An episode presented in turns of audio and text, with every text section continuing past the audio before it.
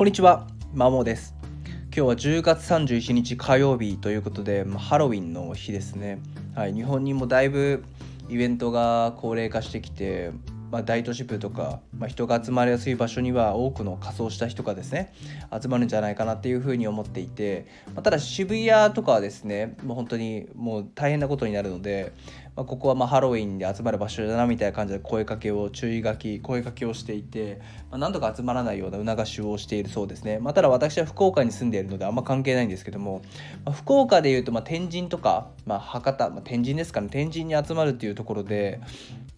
ちょっと、まあ、今日行くんでですねあの人が夜とかうじゃうじゃしてるんじゃないかっていう不安な思いを抱えておりますと。はい、で今日はですねあの話変わって、まあ、子育ての大変さには 3, 3種類あるっていう話をしていこうかと思います。ま、これはあくまで私の持論で、まあ、おそらくこの3種類に分けられるんじゃないかなと思ったので勝手ながらに、えー、思ったことを収録していきますと。で結論についてはまず1つ目が日常の泥臭い世話。これが1つの大変さ。で2つ目は子供自身の欲求を満たすためのサポート、まあ、これも大変ですよねと。で最後がま親のエゴによるものです。はい。で1つずつ詳しく説明していこうかなと思います。まず1つ目の日常の泥臭い世話っていうのはこれはまあ子供が小さい時の小さい頃の世話ですね、まあ、例えば本当に赤ちゃんであればもうおむつ替えだったりですね。もうご飯食べさせたりとか風呂入らせたりとか、まあ、寝かしたりとかいうところが本当に大変で、まあ、特に生後数ヶ月とか、まあ、1年以内とかですね。本当にここでやっぱ全国の全てのお母様方、まあ、ないしお父様方も本当に大変な思いをしてると。で、まあ、ある程度成長してもやっぱ自分まさに幼稚4歳娘以外4歳で幼稚園行ってるんですけども、まあ、日常の泥臭い世話って本当大変だなって思いますね。まあ、主に妻がやってるんでですね、まあ、ありがたいんですけどもやっぱり本当ご飯食べさせるにしてもですねもうこれが嫌だあれ嫌だ食べないとかですね本当に一食一食を食べさせるだけでもまあ一苦労というとこだったり、まあ、風呂入れさせるに関しても本当に風呂が嫌だとかですねなんか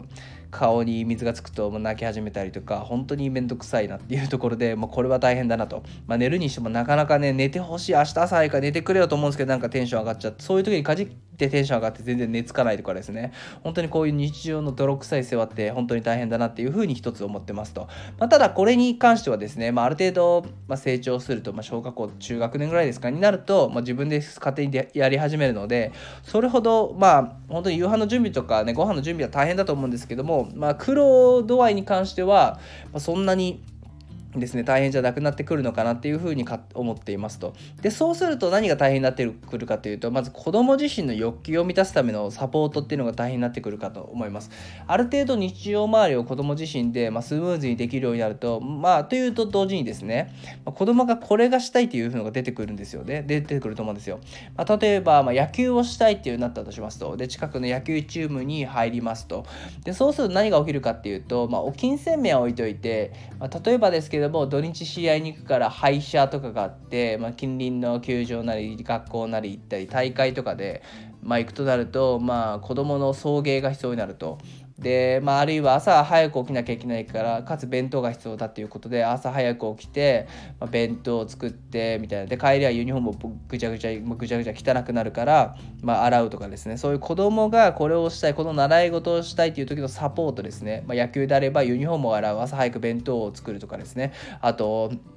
あとはあれですねあの送迎が必要とかっていうそういう子どもの習い事に関する子どもの欲求、まあ、つまり習い事を満たすための習い事をさせるためのサポートがまあ大変になってくるっていうですね、まあ、それがまあ2つ目ですね。子ども自身のあれし、まあ、特にあれしたいこれしたいそれしたい全部答えてると本当に親御さんのですね子どもの送迎のために夕方以降はあるみたいな感じに習い事のために夕方以降はあるあないし休日はあるみたいなぐらい大変な親御さんもいるんじゃないかなっていうのでこれはなかなか本当にですねまだ自分自身は親として体験はしないんですけども大変だろうなっていうふうに思ってますと。はい、で最後の一つはこれ親のエゴにですね、まあ、これぶっちゃけいらねえなっていう、まあ、親子のエゴを捨てればいいっていう感じなんですけども、まあ、具体的に言うとですねやっぱりまあ多くの親御さんやっぱ学歴主義で、まあ、なできれば高い大学偏差値の高いところに行ってほしいと、まあ、ただ子供が勉強しないというところでなんとか勉強させるための促しに苦労してるっていうことですね、まあ、例えばなかなか子供が勉強しないと全然成績も良くない。だから塾に入れさせると。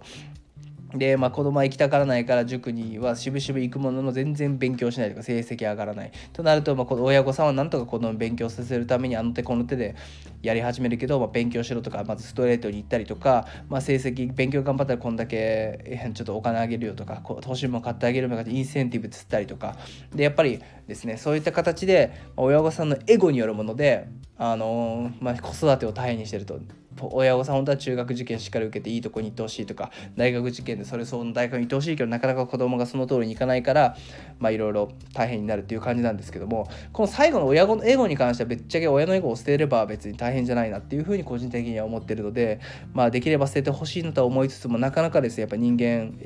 いや本来利己主義なので